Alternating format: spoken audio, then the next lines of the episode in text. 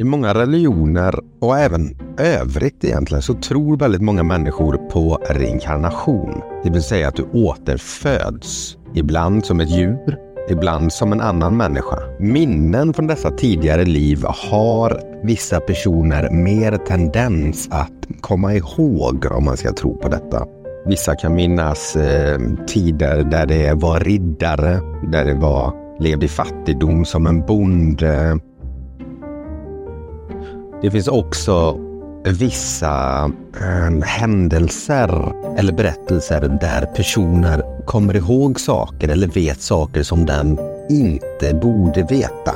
Där en rimlig, ska jag inte säga, men där en förklaring till det hela kan vara att den har levt det livet tidigare.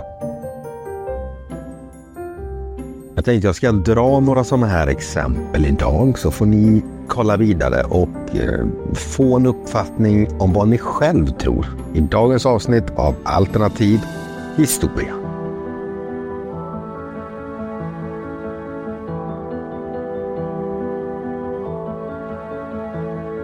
Forskare brukar inte tro på reinkarnation ska jag säga. Där brukar hon slå bort det här ganska mycket.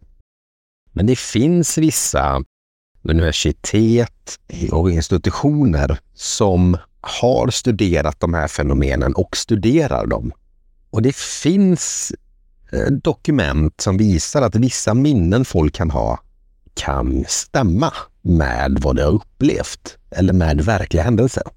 Det är svårt att veta om det är tur eller om det faktiskt är ett minne eller om det är planterat minne för någonting annat. Men att tro på att någonting händer oss efter döden har ju faktiskt människor trott i alla år. Det är just de senaste åren folk inte riktigt tror på det längre.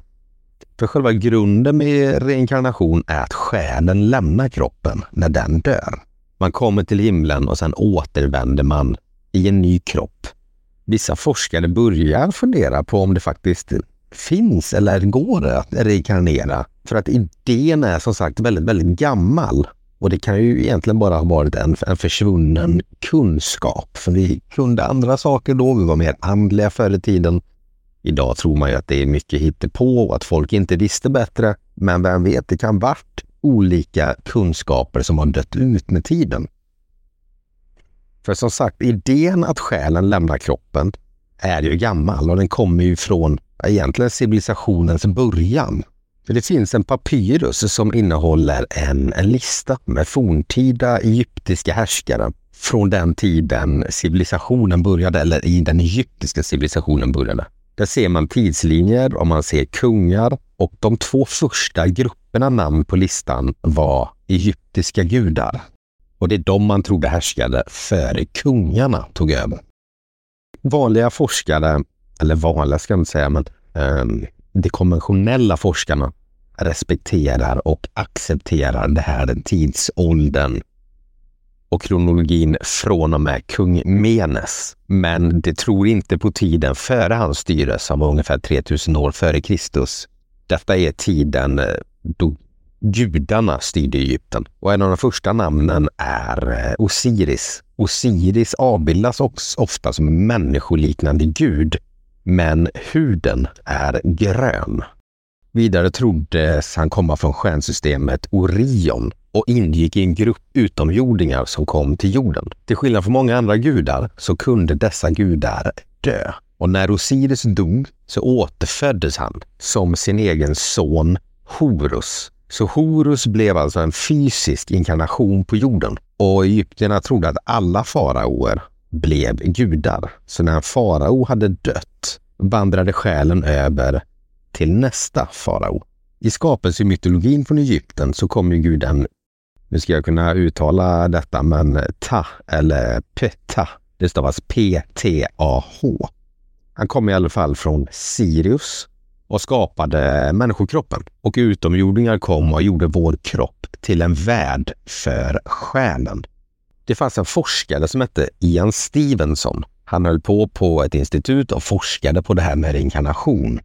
Och han hade undersökt ungefär 3000 fall, varav jag vill minnas det var ungefär 1200 stycken påståenden han lyckades bekräfta.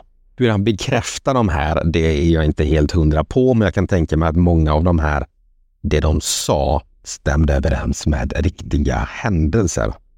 Och att personerna hade kunskaper som de egentligen inte borde ha haft. Han reste över hela jorden och träffade människor som sa sig då ha levt ett tidigare liv och använde bland annat hypnos för att få fram dessa uppgifter. När uppgifterna var framtagna så försöktes dessa då verifieras med olika typer av bevis. Det var en gång ett eh, det var en gång, låter det som jag ska berätta en saga. Men det, det fanns i alla fall en person som hette James Leininger. Han var tre år gammal när han började få eh, mardrömmar. Den här mardrömmen kom återigen och den handlade om en flygkrasch. Han drömde den här drömmen i ungefär ett års tid. Efter det här började han eh, prata med sina föräldrar och säga att eh, han blev eh, nedskjuten och dödad. Att det plan som störtade var alltså ett, ett krigsflygplan. Och han började kunna information om andra världskriget. Han ritade olika bilder från det här. Och på en av de här bilderna så undertecknade han eh, teckningen med sitt namn och en trea efter, alltså James 3. Förklaringen på det var att han den då var den tredje. Pappan började undersöka den här pojkens historier för det kom upp eh, ett skepp han sa han hade varit på och arbetat på. Han frågade var planet störtade någonstans. Så pappan fick tag i en besättningslista från den här perioden och hittade en person som hette James. Dessa minnen eh, den här pojken hade försvann ju äldre han blev och eh, nu så vitt jag förstår så, så lever han väl ett normalt liv mer eller mindre med de så kallade insikter han har fått. Ett annat exempel eh, var en kvinna som hette Susanne som föddes i Richmond 1963. Hon sa också när hon var barn att hon hade eh, levt ett tidigare liv och hette Hanan Monsour. En libanesisk kvinna som hade dött tio dagar före Susannes födsel. När hon var två berättade hon namnen på hennes då tidigare make och hennes barn. Sen skrev hon ett telefonnummer på ett papper och Eh, Stevenson, doktorn, upptäckte då alltså att det numret matchade den tidigare familjen. Bortsett från att de två sista siffrorna som var omvända. Hon är den som har identifierat flest släktingar från ett tidigare rum, eller liv. Hon gick in i ett rum och eh, hittade 25 stycken släktingar och samt kunde deras släktförhållanden. Det finns en berättelse om en brittiska som heter Dorothy Eady. Hon kunde minnas eh, väldigt långt bak i tiden efter den nära dödens upplevelse hon hade när hon var barn så började hon minnas ett liv som en tempelfru i Egypten under Seti den förstes styre. Och detta i 1300-talet före Kristus. Idi flyttade sedan till Egypten och tog namnet om Seti. Hon började jobba som egyptolog vid Setis tempel och hon var en av väldigt få personer som eh, kunde tala forntida egyptiska perfekt. Hon kunde tydligen berätta om eh, egyptologer letade efter någonting så visste hon var man skulle leta. Så hon kunde peka ut vissa platser. Hon kände till saker som inga andra kände till. Det här finns det ingen förklaring till riktigt hur hon kunde veta det här. Eller hur hon kunde förstå språket eh, så pass bra. Hur hon kunde hitta vissa ruiner som låg under sand eller jord. I Konungarnas dal, mitt emot Tutankhamons grav, finns en krypta som heter KV55. Den har bara ett nummer för, eh, ja, den upptäcktes för hundra år sedan ungefär, men man vet inte vem som begravdes där. Först trodde man att det var Tutankhamons far, Akhenaton, men sen efter vissa granskningar så sägs det tillhöra en yngre kropp, en yngre man i runt 30-årsåldern. Vissa ledtrådar för att få reda på vilka som ligger i de här gravarna finns på väggarna. Skrifter, bilder, vad det nu kan vara. Men i den här graven så är väggarna tomma. När den hittades så sägs det att arkeologerna hittade en förbannelse på väggarna som sa att personen i graven inte skulle återfödas. Och när de öppnade graven så hittade man hieroglyffragment på väggen som sa den onde ska inte leva igen. De hittade en kista med kvarlevor av en mumie som hade ett avlångt huvud. Skallens högra sida var krossad. Men den största skillnaden mot, gentemot de andra gravarna var att eh, den skulle inte hålla gravplundrare borta. Den skulle var snarare konstruerat att den skulle hålla någon kvar där inne. Runt sakrofagen skulle det vara då fyra magiska stenblock som hade inskriptioner på utsidan där det stod eh, att de var där för att skydda graven. Men i denna graven var det inte så, utan där var inskriptionen på insidan istället. Som för att skydda världen utanför från det som fanns i graven. Egyptierna trodde på reinkarnation och det hade, hade ett namn på den delen som skiljs från kroppen efter döden. Och man kallade den för Ba. Ba är personligheten, karaktären och alla människor hade en Ba. Och det var den man trodde frigjordes och reinkarnerades in i en annan människa. Vissa tror ju att eh, Ba är det som avbildas i vissa målningar och sådär när man ser att någonting lämnar en människokropp. En av de mest omtalade reinkarnationerna som jag tror att ni alla vet om är Dalai Lama.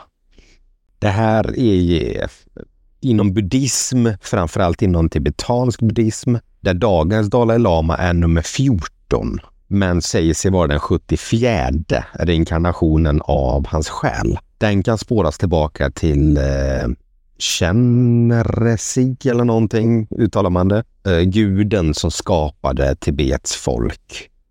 Buddhan personifierar medkänsla och visade sig för Tibet och för att hjälpa människorna på jorden och visa vägen till upplysning. Han har lovat att inte vila förrän han har befriat alla väsen i lidandets alla vägar. Buddhisterna då, eller tibetanska buddhister, tror då att han kommer tillbaka till jorden för att eh, hjälpa till med det här.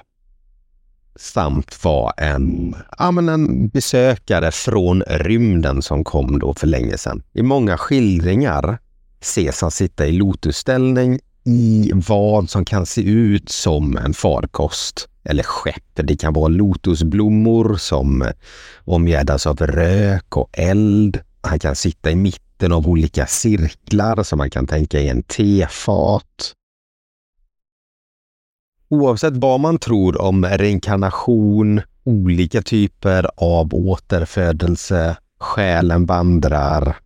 Det finns massa historier att läsa om det här, men väldigt mycket är ju Eh, kanske inte helt sanningsenligt. Vissa fakta, eller många fakta, är vinklade. Det utelämnar många delar. Det finns mycket bedrägerier i det här där folk säger att det kan ha tidigare liv. Men att det faktiskt har fått ja, hjälp av folk med faktan. Så det, det, är ett väldigt svårt ämne att få, ja, att få ett, ett, ett grepp om. Det var det jag hade om reinkarnation, egyptiska gudar, några mm, anekdoter inom ämnet, allt vad vi gick igenom. Hoppas du uppskattade avsnittet så hoppas jag att du lyssnar på nästa.